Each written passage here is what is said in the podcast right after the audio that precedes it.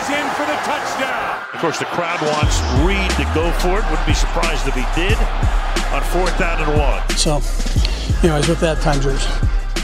Welcome to Fourth and One. I'm Todd Palmer, joined by Nick Jacobs and a. That is me. That's my name, Todd. the next offensive coordinator of the Kansas City Chiefs. Uh, just kidding. I don't think that's going to happen. Hey, um, no, I don't want that pressure, dude. No, maybe, no, may, maybe if Andy Heck ever moves on, you can become the line coach or something. Maybe uh, like an assistant to the assistant line coach. if they ever want to, let's do something like that. That'd be cool. the the advanced O line scout. I don't I don't think I don't think Orlando Brown would like me, but um, but we would work together. I would work for him to become the best offensive lineman he can. Yes. Yes. Um, and he'd be like, "Who the, who the heck are you? You've never played in the NFL. Get out of here!" And I'd be like, "Solid point. Words hurt." yep, you make points I can't dispute. Um, Whoa, uh, hey, you're taking ah, dang, between you and other people, man. I just got too many catchphrases. It's it it's a, it's a sign of affection that we co-opt some of your some of your phrases. Some of my phrases. I'm pretty sure like half my arsenal's getting used. Well, there are things we can talk about when we get deeper in the you know into the discussion about the coaching staff here, real quick to kick things off. You know about fast food restaurants and stuff like that. If you want to go there. So, anyways, what were you saying? the big news, of course, this week. Uh, around Chiefs Kingdom is Sam Madison going back to Miami. Um, I'm sure everyone's heard by now. Um, it's dominated talk radio. Or, uh,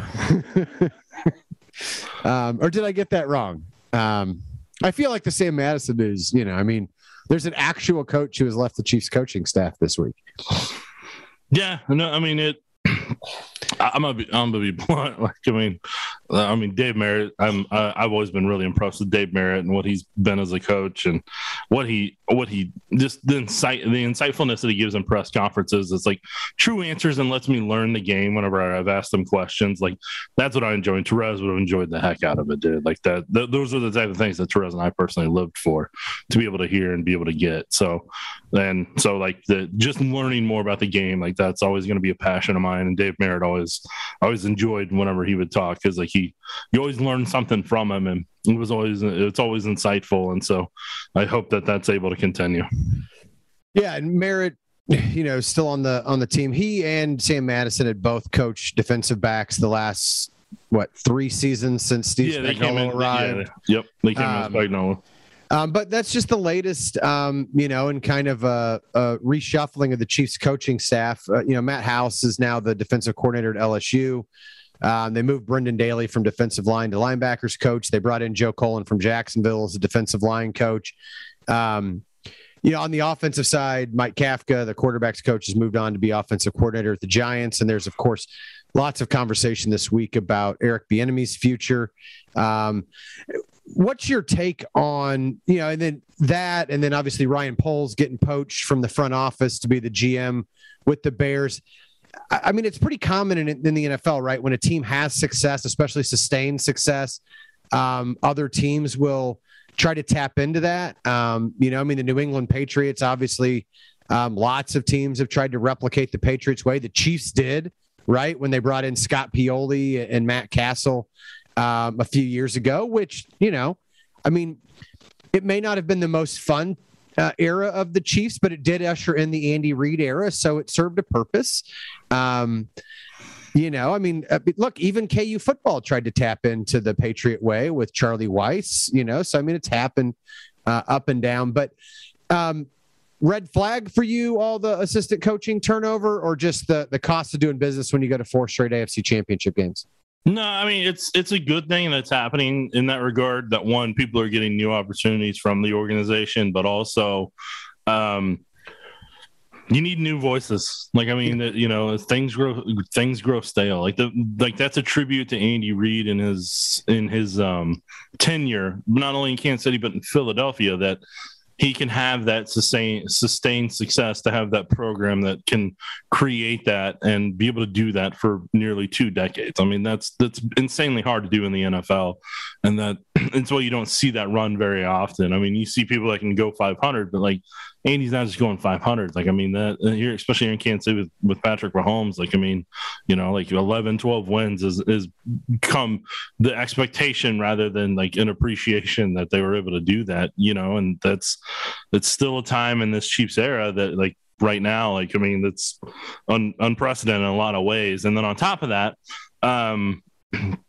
the other part of it is like the, the only thing that I really have to say is whatever fixes what happened in the AFC championship game so it never happens again. Whatever fixes that is what they have to do this off season. So whatever that may involve, that just whatever has to be handled on that, get it handled. Make sure that that's not a thing that lingers in any way, shape, or form. And because I, I don't want to see an AFC championship game like that ever again. Plain and simple. It's about as blunt as I'm going to put that one. Like what whatever happened, that that can't happen ever again. Like, I mean, that's the because what what's kind of frustrated me from watching the Super Bowl, and this is my first rant in a little bit, so I apologize. But like, what's kind of frustrated me from that Super Bowl, in my opinion, the Chiefs were better. The Chiefs team this year, even with the deficiencies on the roster, were better than both those teams I saw on the football field on on Sunday in the Super Bowl. Like the Chiefs should be the Super Bowl champions right now, and that's what irritates me the most about that Super Bowl is that the Chiefs should be holding uh, the Lombardi Trophy this week. There should have been a parade on Wednesday, the day before the snowstorm came, um, and you know, like all that stuff. Like there, that should have been what happened because the Chiefs were better than the Bengals. But whenever I talked about it a couple weeks ago, roster deficiencies and things of that nature, like those things added up to where certain people, if they don't overcome some of those issues, some of those deficiencies in the roster, then and they couldn't ring the bell or answer answer the toll at that point that like those other parts of the puzzle were going to catch up and cause problems and that's what ended up happening and there just weren't enough of the people that were able to overcome it in the past to be able to do it again so whatever the organization is going to do this offseason to evaluate why what happened to the AFC Championship happened. How do you fix it from a roster perspective? What are we got to fix from a coaching perspective? What are we going to fix from a mentality perspective? Get it done so that never happens again. Yeah, and, and a big part of that, I mean, just like you know, you wanted to revitalize the podcast with a new host. Um, a big part of that could be a, a fresh voice, um, you know, in that room. Um, I mean, the Chiefs have had one of the best offenses in the league for four years. Uh, Patrick, I'm just shaking my head at you that you would that you would say that revitalize it with a new host. it was a casual drop. Um, Get out of here, dude. but they've. Who else am I going to have tell me that that I need a hug all the time? Because I know nobody else is going to say that I, stuff because they, they wouldn't I don't know, Trudy. my mom has never my mom has never said you need a hug. I promise you that much. she uh, she understood the boundaries a long time ago. Um, and that's the lady who gave life to me, Todd. Okay. well, how about my wife then? Uh, you know, those were ambushes, and those were those were unwelcomed. um, but I look, I think there's been a lot of talk about the next phase of Patrick Mahomes' career and what the Chiefs need to do from a roster perspective or things like that.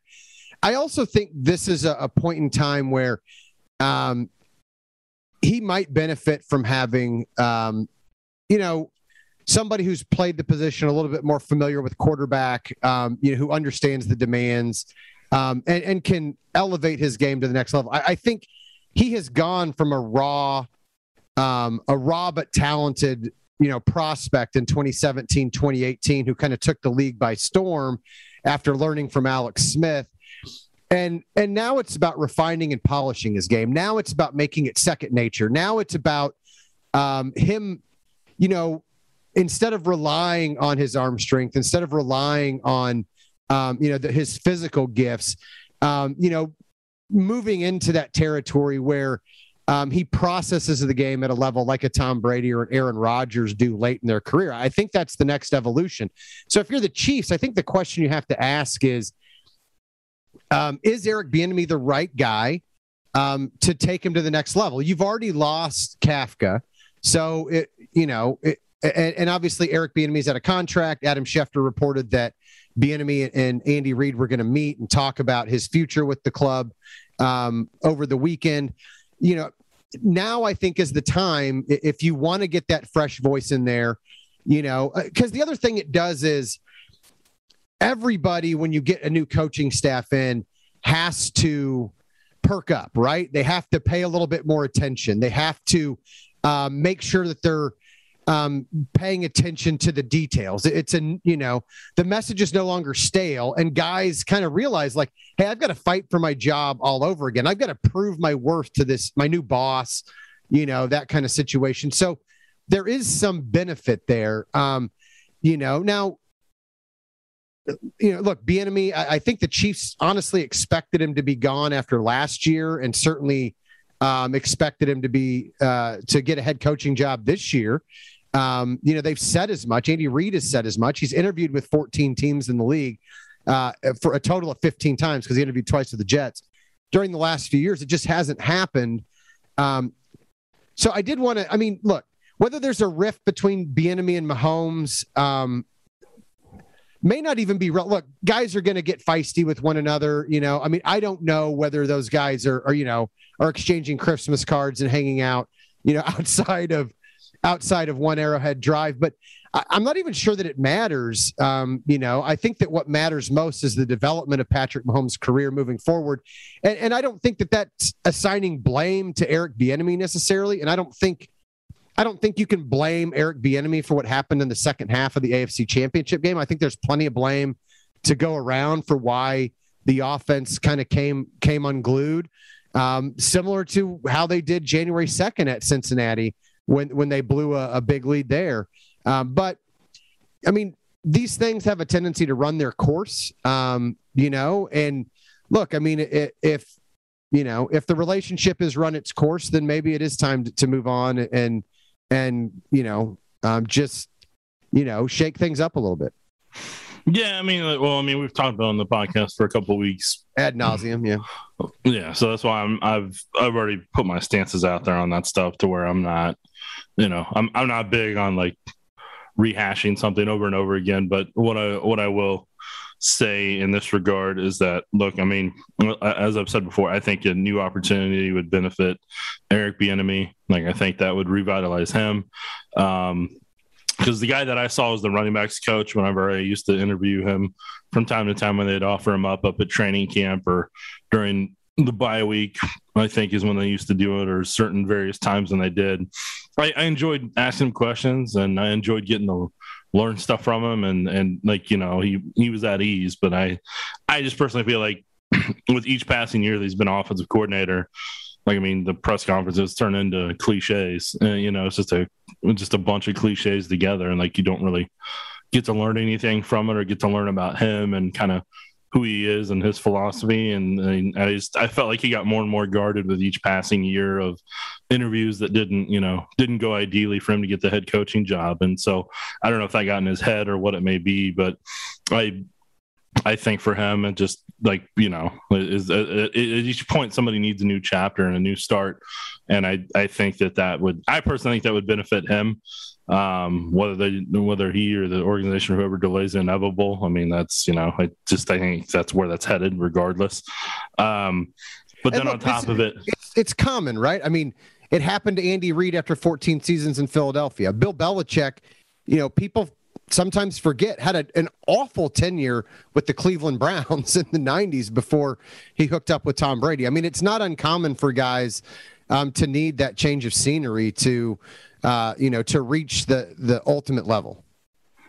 All right. So to continue on, um, yeah, the the other part of it though is like like you said, I mean, the thing that they've had when Doug Doug Pederson wasn't here terribly long, you know, it was like what two three years, and then he moved on to his new opportunity, and then Matt Nagy was here for you know moved into that role for a handful of years, and then he moved on, and Eric's kind of at that same point, you know, time wise to where like it's you know, uh, most of the coaches have moved on at that point, and for whatever reason, it hasn't happened for him yet. And that's where I, I personally am kind of, you know, it, I think it would revitalize everybody off, on the offense. They could revitalize him. And they could, it just, they, they need some fresh ideas in there, and they need, a different attention to detail from what I see on coach's film with some minor things that I'm like that this these things need to be need to be fixed. Uh, Matt Nagy, a name to remember. Um, so anyway, look, I mean, I look, you, you've got the combine coming up in a couple weeks. Um, you know, there's a lot of talk right now about Major League Baseball and how February 28th is kind of a soft deadline if they want to start the season on time.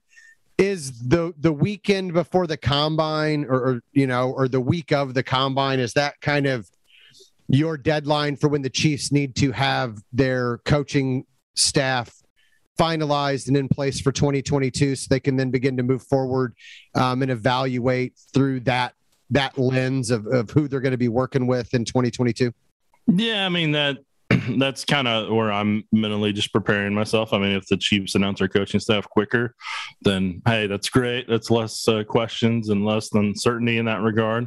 And if there are any scheme or philosophical changes and in positions or an overall scheme or something in some regard like that this person may bring in these concepts or these ideas of this position you know because that's already happened joe Cullen with him having been in the three four you know at time at various times and what he did down in jacksonville and with the you know with the ravens what he did in detroit and rod marinelli. He's got a he's got a diverse background in terms of what he's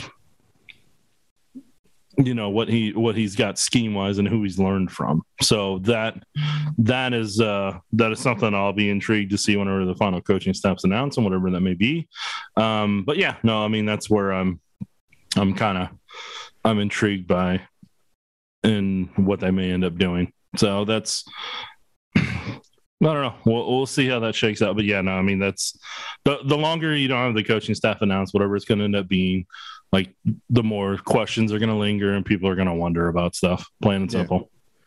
Yeah. yeah. No, and it'll be interesting to see. Um, obviously, you've now got a defensive, a guy with a defensive line background, coaching linebackers, and a guy who's used to, um, you know, bringing athletic linebackers off the edge in pass rushing situations. So, um, you know, um, I'm just saying that there there are things to watch in training camp about how they're going to manage personnel and and and what kind of adaptations they might make.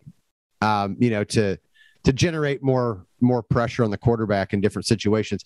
Speaking of, um, let's go ahead and move on to our, kind of the next phase of our off season glimpse. If you want to know what uh, you know, Nick or my thoughts on the the free agents on the Chiefs roster, you can go check other podcasts. But I do want to move, you know, move forward. Um, you know, looking at I like moving forward, Todd. Let's keep moving forward, okay? I mean, closer I we think, can put the AFC Championship in the rearview mirror for me, the happier I get because I've watched that game like twelve times now. I don't want to anymore. right. And one of the things that, that sticks out like a sore thumb is is the pass rush, finishing the pass rush. Um, you know, um, you know, getting those, you know, getting sacks, affecting the quarterback, and so I think you and I both agree that um, with some of the cap room the Chiefs were expected to have this year, um, a, a, a portion of it's going to go to the defensive line. Um, you know, and look, they've already got a lot. They've already got you know almost 60 million committed to the defensive line next year. Um, you know, Frank Clark's due 26.3 million. Chris Jones is due 29.4 million. I don't suspect either one of those players will necessarily carry that cap number into next season. Um, you know, um, but even if they do keep those guys, um, they, they need to uh, to upgrade the rotation there. Um, you know, I mean, obviously Melvin Ingram, Alex Okafor, Jarran Reed, Derrick Nnadi are all gone. All those guys played at least forty percent of the snaps with the Chiefs last season. And when you look at the depth behind Clark, uh, uh, uh you know, at defensive end, you've got Mike Danna, Josh Kaindoh, Malik Herring, and then a couple reserve future signings and Jonathan Woodard and Shilique Calhoun. And then at D tackle, you've got Colin Saunders, Tershawn Wharton, and then three reserve future signings and Darius Stills, Lorenzo Neal, and Cortez Broughton. Um, first of all, are, are, do you have any hope that any of those guys can stick on the roster as uh, you know as rotational type guys? Whether it's like I, I like Darius Stills a bit coming out of West Virginia, um, so that was a name that kind of perked me up when I saw it. I mean, any of those guys you think are intriguing, or you think that's just you know you need body count for the off-season programs? I'm not going to call them body count because that's disrespectful to them. well, you know um, and the I work mean. that You- they you and the work have, that they yeah. and the work that they put in. I'm not going to say that about them. Um, but you can't put all your eggs in the potential basket. Like, I mean, you know, like, you know, we can all have hopes and dreams and we can all, you know, hope that things work out, but you gotta, you gotta treat each roster spot that you're to add or each person you're to add as if like they, they're to make the difference between you, you know, winning and losing a uh, championship or Super Bowl. So when you have that certain, that certain mentality with that in that regard, like that's pretty that's pretty big in in that aspect of it. So I personally, I mean, look, you- you're hoping to see Malik Herring be able to have some promise, but coming off the ACL, you know, for an entire year, you don't know what that's going to be. So like, you just can't bank on that, you know, developing. You hope it develops, then you want him to be. Hey, if he becomes the second best defensive end, that's great. That mean, you know, you know, that's that's fantastic. But like, you just you have to cover all aspects while you can build a roster to weather the storm of what may happen in December and January or during various injuries. So that's that's what this part of the season's about. So no, I, I personally I, I think they're going to need to add three three to four defensive linemen um, in general to whatever's already on the roster, whether it's through draft or free agency. I think it's going to be a combination of the two, but I think that's going to have to happen. Yeah, and and you know we talked about Melvin Ingram and Derrick Nnadi at, at the right price makes sense to bring back. Um, so you know that may happen, but even beyond that, there's going to need to be that investment. Um, you know, like you said, some of it will probably come in free agency. So uh, this is, I mean, there there are some quality edge rushers out there, um, and there are some big names. When you talk about Von Miller, Chandler Jones, uh, Jadeveon Clowney, um, Jason Pierre-Paul. Um, you know, um, you know, you get down the list, you get Haason Reddick and, and guys like that. Emmanuel Ogbah, obviously former chief, a guy that um, I think a lot of people yearn for the days when he was still on the roster. But when you look at this group of edge rushers, is, is there anybody who sticks out a- as a good fit and that you think the Chiefs can, um, you know, find a way to fit into their plans from a, a salary cap perspective? From an edge rushing perspective, like the number one thing is I, I personally I would like to get I'd like to see him get two free agents that aren't on the roster. So like you try to get Melvin Ingram back, but I would also try to get two free agents at the right price um, if they can, and then add another one through the draft. Personally, if I'm trying to build that roster in that regard, um, number one guy that would be my target is Randy Gregory, the Cowboys. Like I mean that that guy would be a really good Leo to potentially replace Frank Clark. Got a high motor to him. Um, athletically, I love how quick quick twitch of an athlete he is and how explosive he is laterally. Just the twist, the games, the stunts, the what he can do. Like that would be really really beneficial in the offense. I think where you know he's he's a finesse rusher, so you're not going to have a ton of power moves from that side, which can which is fine anyways because you're looking for speed. Um, I feel like he can hold his own at the point of attack, but he's not like I said, he's not going to necessarily win with power, but he's just a dynamic pass rusher off that blind side that I think would would make quarterbacks nervous on a regular basis. So I mean he he'd be my he'd be my number one in that regard. Uh, can I Um, can I ask too? Like when when Yeah. you're looking at the defensive end, are you looking for a guy who can play all three downs, or are you looking, uh, you know, or do you, do you- are you looking for more rotational guys, guys who, you know, maybe maybe one guy is you know he's on you know he you know he, you use him more on, on early downs, and then and then a guy like Gre- Randy Gregory is more of a pass rush specialist that you you use primarily in obvious passing situations. Is there is there a way that you would handle that if you're Veach? Well, I mean, the top thing is the the number one guys that I'm giving are guys that can play all three downs. Um, then when you go further down the list, there's guys that I have are more rotational at both defensive end and defensive tackle. So, I mean, the top guys are the ones that I think can play all three downs, can handle the run, can handle the pass, and can do a good job at both those based on the side of the end they're going to play. Um, so Gregory to me is kind of a Leo where Frank Clark's at. Like he's kind of, I think it's where he's at in that regard. And then the second guy on that on that list is um, a guy you've heard of before, Von Miller. Like I mean, Von Miller's still got a lot left in the tank. Now he hasn't had his hand in the dirt a lot since 2018, but from an athletic perspective, he can still play all three downs right now, and like it's not it's not a problem. And like he he's still got good explosiveness around the corner. I mean, he comes under control on his rushes, so like it's not out of control. Just run right by the quarterback type of thing. Like he'll set the tackle up and then pick his angle once he gets to the corner there. So it's not always he's very savvy in that regard, and he's still able to handle you know and, uh, run blocking and be able to kind of continue to hold the edge. So I mean, I I think he can still play three downs, but if you make him a rotational rusher, that's that enhances what he can do pass rush wise even more. We'll see if he's able to get out of uh, the out of the Rams and say you know in LA. Um, next guy is Charles Harris from the Lions. Like that's another individual that kind of I think he'd be very strong rotational rusher. I just I, I, like I like his. I mean, he's a local kid, obviously Yeah, from here right in Lincoln town. Prep. Yeah, and then and he's there, and then obviously he's at Mizzou for a little bit, you know, for a little bit, a couple years there before he went to the NFL. Um, but I mean, look, he's got he's got good acceleration. I like his change of direction. Like he's he's comfortable with his hand in the dirt, which is a good thing. Some of those guys that play in that three four aren't always comfortable with that and have the same explosiveness, but his doesn't really change because of that. I loved his closing speed when I was seeing that, and uh, the way he can change speed into power. What I mean by that is somebody's rushing really hard, and then they get a tackle off off base, and then they can use a club over there or a bull rush, and they can kind of that speed to power. Like he's got that ability in him, and I I love his spin move. It's a quick spin move. I, I like his bull rush. I like his dip, and I just worst case he'd be really strong rotational rusher. But I mean, there's a chance there, depending on what the Chiefs see, if they think he can play all three downs. Um, I don't know if you're aware, he used to also play basketball. I only I, I only bring that up because uh, when he was at Mizzou the year before he was a first round pick by the Dolphins, like every time there was a broadcast and he'd get a sack, they would talk about the fact that he also played basketball at Lincoln Prep. So I just wanted Mhm. to make sure that, that, that nobody forgot that. Well, thank you, Todd. Thank you for your service. um, Hashtag dynamite drop in. yeah, crushed it. Um, and the final person that I, I really kind of enjoyed their tape was Obo for the Rams. There, you can't pronounce his last name very well, and I'm not going to butcher it.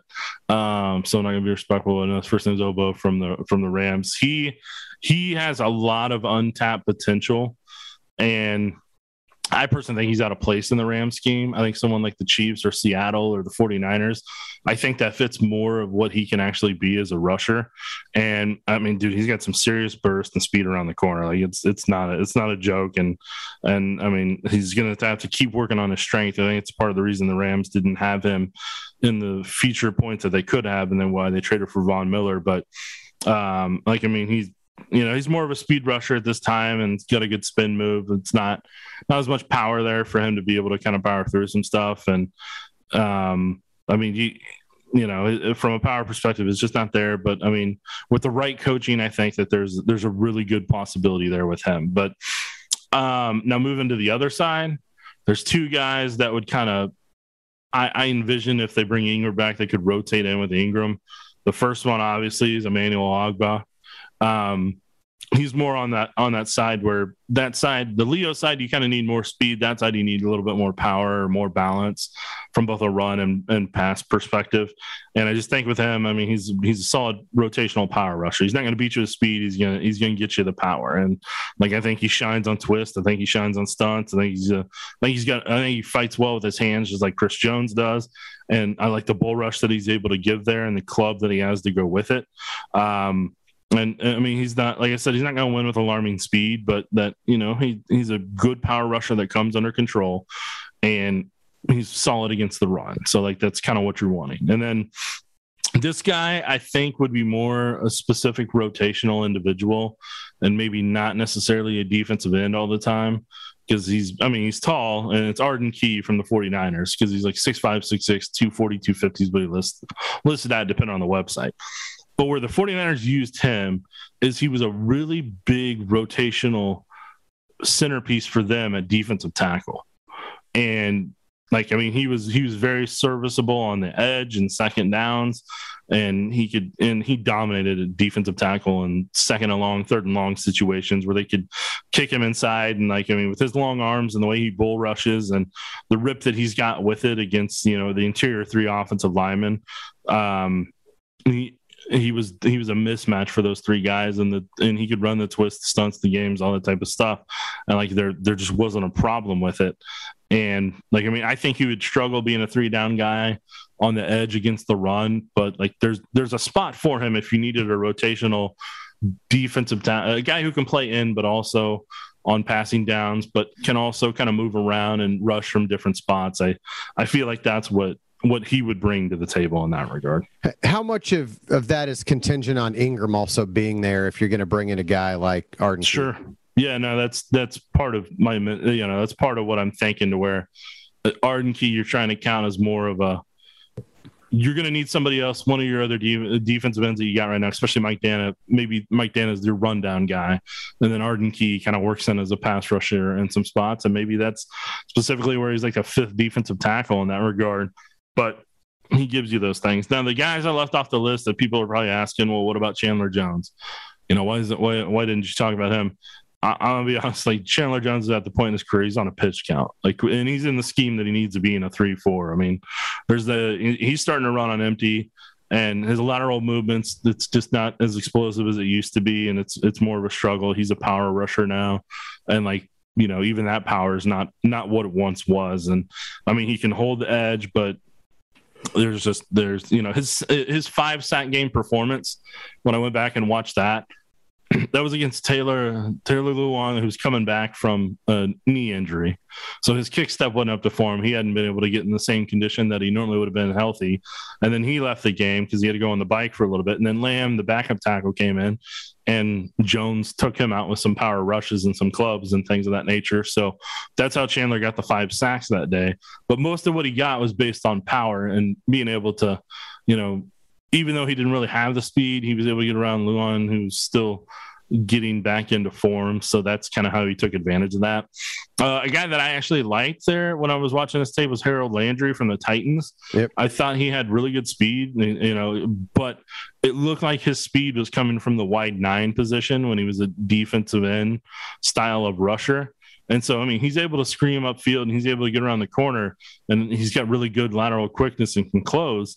But like the problem he has is he can't get off blocks from what I saw on tape. Like in the run defense, he's not gonna be able to get off blocks. So in that regard, I'm like, man, like that's gonna be tough. Like, you know, especially with the Chiefs, like you got to be solid against the run and you got to be able to have that athletic ability. And like, so I feel like he, his rushing style was, from what I saw on tape this year, was more one dimensional, and it's a dimension that would benefit the Chiefs, but it also, you know, depending depending what you know what's going on throughout the year at the linebacker spot in terms of run defense, could cause some problems as well. Yeah, and anytime you have a guy out wide, you create some some seams there, and if you can't get off a block and be useful um, in that situation, then um, we've seen what happens when you when you have a defensive end who struggles uh, against the run and struggles with his assignment, and it, it's usually not good for the defense. You make points I can't dispute, Todd. You make points I cannot dispute. So for me, those are those are kind of the top edge rushers. The Chiefs may have somebody else out there that they're they're big on. There may be some guys who haven't been released yet that may jump on the market that may fit what they're trying to do as well. So those those are kind of the guys that are going to hit out there that I was like, yeah, these are these are guys that I like at the defensive end position. And then on the inside, obviously you've got Chris Jones, right? Yeah. Um, you know, Saunders, if he can stay healthy, certainly has some athleticism. Tershawn Wharton ha- has proven that he's got um, some ability as a as a rotational pass rush D tackle. Um, and then, you know, but what I mean, do you need a run stuffer to pair with Chris Jones, or are you looking for another guy that you can develop uh, alongside Tershawn Wharton as a guy who you can um, generate pass rush? Because it seemed like I mean that's I think what they hoped Jarran Reed would be, um, especially when they were bumping Chris Jones outside last offseason, and it just never materialized. Derrick Nnadi's not that guy, but he has value as a run stuffer. But what what what are you? I mean, if you're paying a premium dollar for a guy, it's for the pass rush, isn't it? Yes, and that's that's where they've had the problem at the one tech spot is they just don't have an individual that's been able to help create um, a lot of that pressure that they need at the one tech spot to help help Chris to where it may look like a rundown, but it ends up being a play action or something like that at that point you got a three man rush, you know, because Derrick Nnadi, he's just gonna he's kind of there to take up blocks and be a run defender, but he's not he's not going to give you much push. He's not like an Allen Bailey that has the blend of both power and you know, and um, speed or Dontari Poe for that matter. Like it's just not who that dude is as a player. So like I mean, he's a run stuffer on first and second down. And Khalen Saunders was kind of the guy that I think they were kind of hoping could rotate in and become that guy at the one tech spot with the amount of injuries he's had, and he's just not able to do that part of it. And Wharton's kind of more of a rotational three tech for for Jones at this point. So um yeah, I think that's kind of what you're looking at roster wise, and then you're gonna see if some of the guys that you have backup wise, if any of them can kind of develop in that regard. So when you look at again, it, it, there's a, a, pretty good free agent class out there. I think um, when you're talking about Akiem Hicks and Ndamukong Suh, Calais Campbell, uh, you know, um, Linval Joseph, uh, Maliek Collins, who's a local kid, you know, is, is a free agent. Um, I know a guy that uh, you know you got Vernon Butler from the Bills. Um, it, you know, I mean, there's there's plenty of guys out there um, that I think um, can provide a little bit more pass rush from the interior. You know, maybe a Malik Jackson um, with the Browns, something like that. Is, who who in that that crop do you like at, at, at the one and the three technique, or do you even think they need to to get depth at the three technique right now? It'll never hurt because you never know what may happen. So I mean, if there's an opportunity, whether it's through draft or free agency, I still think they need to get an interior defensive tackle on top of getting the in that they that they have to develop. I think those are beneficial things each and every year. So if you're able to hit on those, you can have you know controlled costs in some regard while you develop that individual. Um, obviously, the number one guy that I mean he's probably going to end up being more of a three tech, but he's capable of playing one. And I think the way that Steve Spagnuolo uh, would use him, I think would actually be beneficial here. He played for the Bengals, you know, Larry Ogunjobi, like that, you know, that's that guy is going to be one of the premier guys out there if he hits the market um, in terms of what he can do athletically and how he can help in both the the run and pass. And like I said, he can play one and three tech. So the value there is that if something happens, you can rotate him to another spot. You know, it's not just like he has to be this or that the entire time. But I think he's a very good rusher. I mean, he, you know, he, he showed promise to the Browns, but he was able to kind of be featured with the Bengals and really took off. And he's an explosive athlete, closes quickly upfield. He's got really good lateral movement, and he would him and Chris Jones together would be a nightmare interior wise from a pass rush perspective. Like those right. two together would be would be serious value. And, and I mean. And, it, uh, you know, he, he might want to stick with the Bengals. They just went on a, a, run, but the Bengals have, you know, they've got Jessie Bates at safety that a lot of people speculate they're going to have to tag to, to keep moving forward. So, um, you know, if they can't work something out, you know, with Bates, then that that increases the likelihood that he that he hits the open market. Yeah, and then the other guy um, that really impressed me was Tim Settle from Washington. Um, Tim Settle's 24 years old. When I looked at him, he would be a one tech for the Chief scheme. He's got re- he's got great size. He's stout at the point attack. He's even he's even better when he's allowed to attack upfield, which Washington's scheme didn't let him do at times. But when they had a more of a rotational guy, but he's got dude, he's got lateral quickness that he shouldn't have at his size. Like, he, but he's got it though, and it's better than you expect. He's got a he's got a great bull rush. Um, I liked his club move, and I thought he had a strong rip. I, I think he would shine in Steve Spagnuolo's system, and like he he was my number one free agent guy, other than Larry, because Larry Larry uh, just has such athletic ability that jumps off. Like if they if they had him and Tim Settle, I'd be pumped about it, but they potentially might be overpaying if they do that. So, um, but I but I think Settle could be a could be a reliable one tech for them. May have to be rotational until you get him to a certain point, but I think down the road he'd be that. Um, Daquan Jones. What's up? Does it worry you? I mean, Settle was a guy who his third year in the league, 2020, had five sacks. He didn't get any sacks last year. Does that worry you at all, or, no. or do you do you still think that still that, that might actually just just no. bring his costs down for the Chiefs.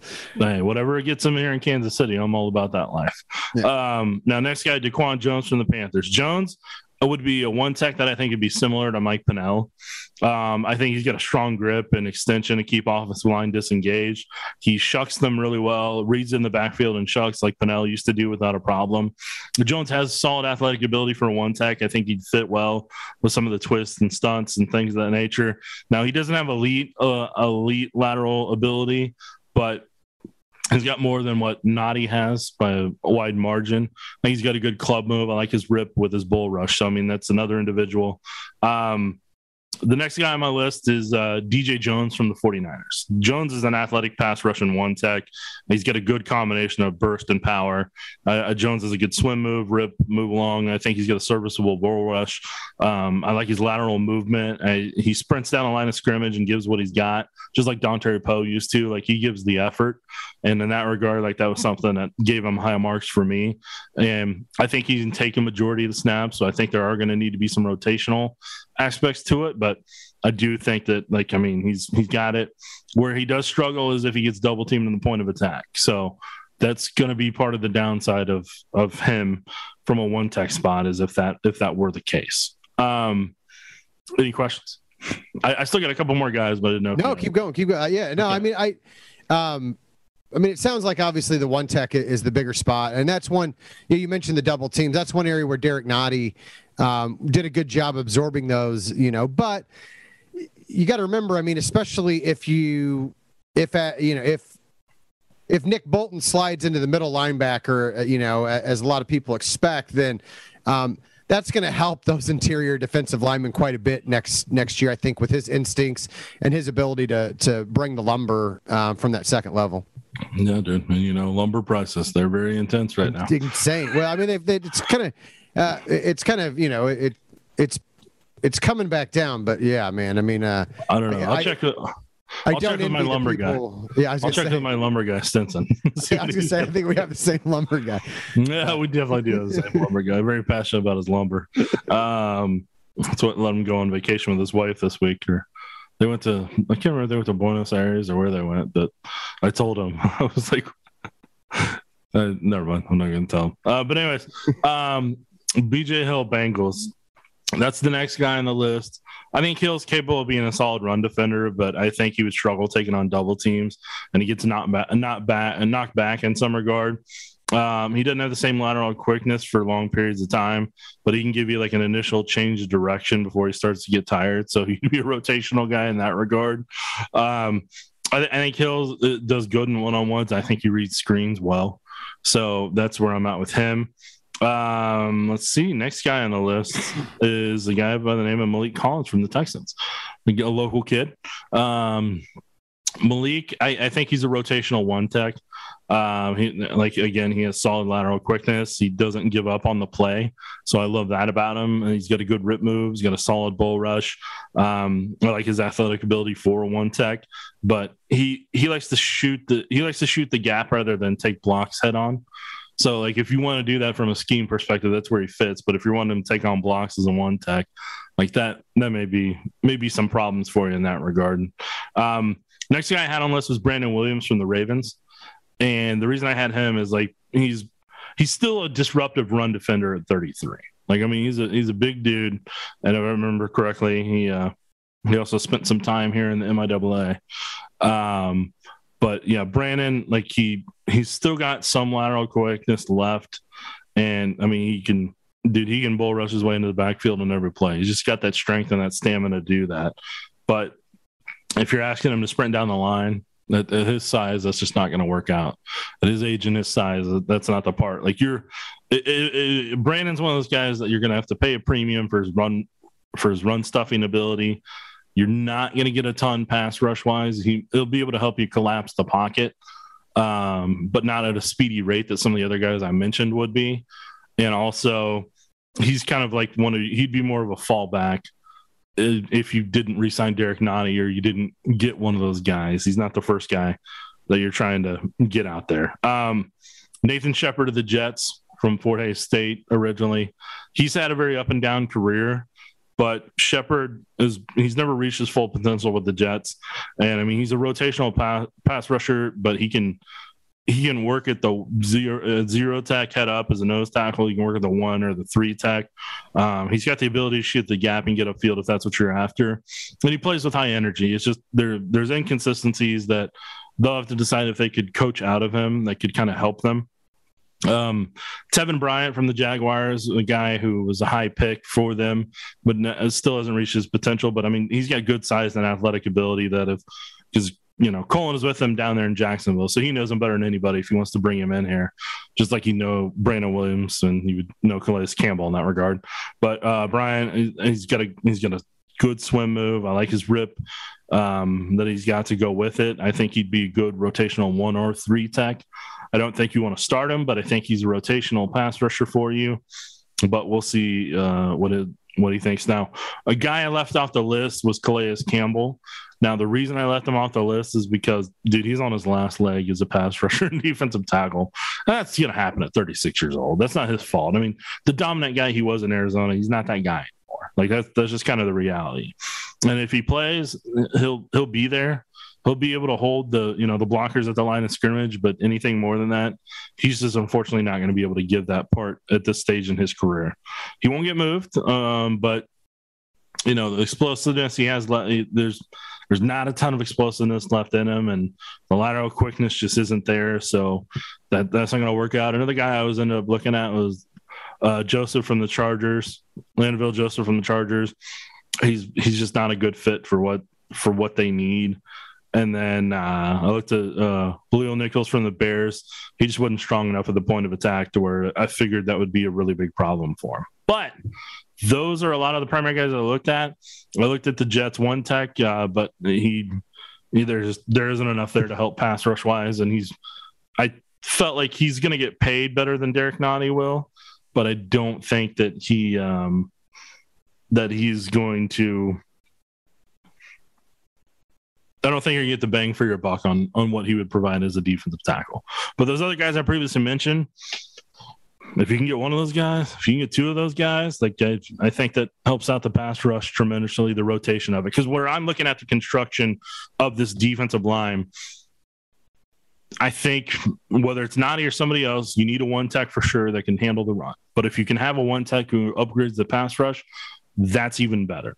And then I think you need, I think you need a new Leo, uh, which is which would be where Frank Clark was against the left tackle and then you need to find a rotational guy that can work in um, in both run and pass potentially or you, you know as behind Ingram or you need Mike Danna to be the rusher uh, uh, to be the rusher to help in the run defense while having an additional pass rusher that could rotate in with Ingram.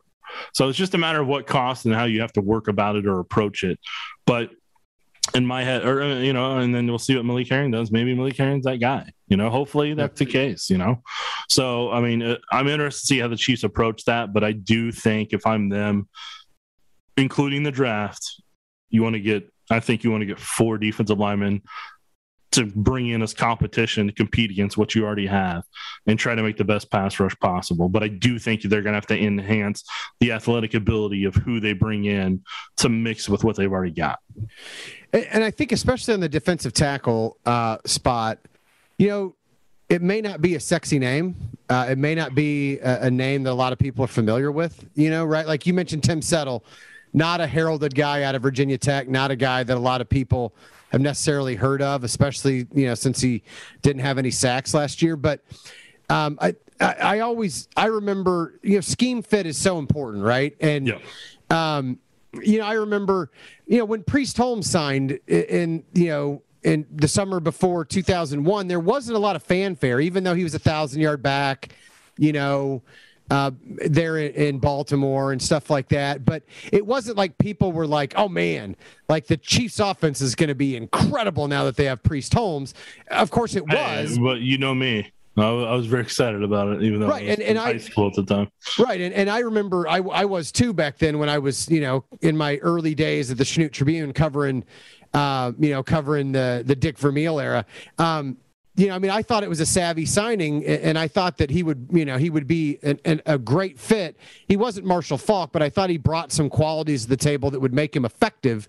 Um, you know, and and of course that that proved to be true. So, you know, obviously in hindsight, everybody loved Priest Holmes, but at the time, it wasn't like that was thought of as a franchise defining or a franchise changing move. And bringing in Tim Settle certainly wouldn't be that either. But it, those are the kind of moves that, that might elevate the Chiefs from an overtime loss in the AFC Championship game to, uh, you know, playing Joe, in Glendale. Joe Burrow getting sacked seven times.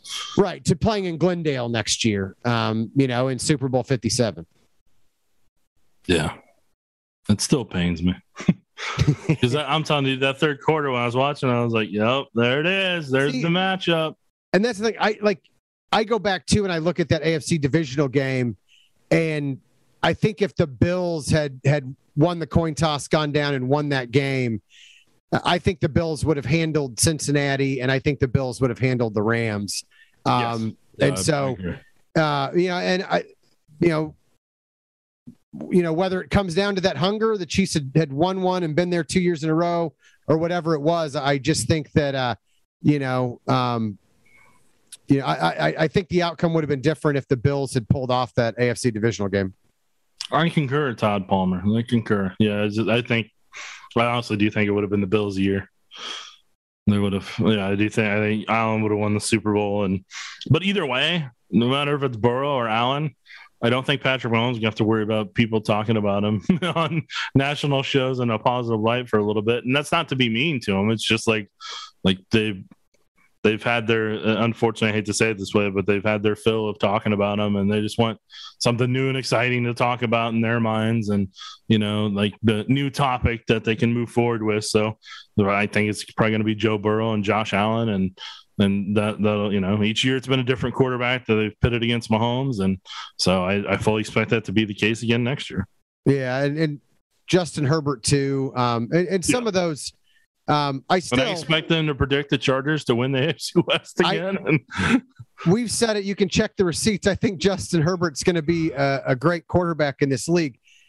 I still can we can he get the team to the playoffs once before he gets anointed as the best quarterback in the AFC West? Though I mean, like just one time, get him to the playoffs. I'm not even saying get him to the AFC Championship game four years in a row, into half century Super Bowl drought, and get him back to the fourth Super. He didn't even have to do all that.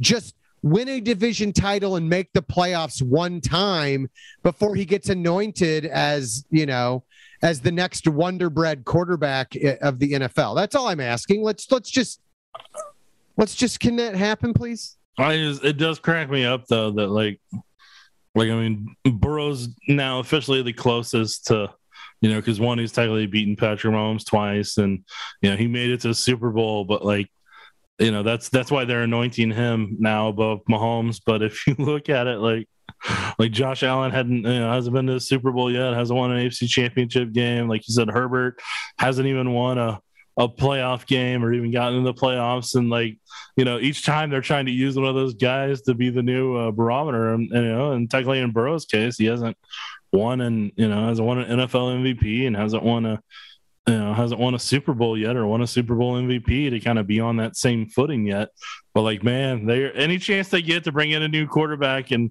you know such and such has entered the chat man they're taking full advantage of it I just look forward to the day that um, it's Trevor Lawrence and Doug Pederson is the next big thing uh, in, in the AFC. It could happen. Could be this year. Could be next year, man. But you know, it's you know, who knows? I mean, they're they're gonna take their chance, dude. They get any chance they get, they're going to. They're gonna take it, and they're gonna create that that controversy. I like to call it that instead of controversy. It's more it's more interesting that way. I'm going to steal that on the next podcast. Um, Probably so. um, all right, you got anything else? No, I think we're good at this point. But next week on the podcast, Todd, we will talk about free agent Oh, I, receivers. oh, I thought we were going to talk about centers. yes. How did you know? So, all right. Well, if you want to talk wide receivers, I guess we can do that. Um, I mean, We are giving you what you want before free agency begins, and then you So- probably won't watch our our. Uh, I I mean I don't know. Uh, hopefully people listen to our corners and safeties one down the road, but I don't know. I mean people Yeah. seem to be pretty pretty about that wide receiver uh, defensive line life. well, and you're about a month away from free agency kicking up. So we'll see. There's a lot of decisions coming, I think, uh, you know, in terms of franchise tag, in terms of veteran contracts they may move on from. Um, You know, a lot of things to get settled before uh, that free agency period starts. I suspect in the next couple weeks, especially once the coaching staff situation is settled, you'll start hearing more about about that stuff. So Yeah, and that, and that stuff normally comes once the combine you know rolls around, like announcements get made or officially or unofficially or whatever on Twitter, and that'll that'll how that stuff will end up resolving at that point. Once, like you said, once they get past the coaching staff stuff. Yeah, well, and that's that's when everybody comes together again, and, and it's going to be in person again this year. So Parts um, of it are. Yeah, yeah, yeah. No, not quite to the same level, but there will be media and agents and front office and coaching staffs in the same place at the same time. So that's when the horse trading starts happening. All right. I don't. I don't have. I don't have a counter for that. I apologize. All right. Well, um, I think with that, um, I, I urge everyone to just uh, take care, kids.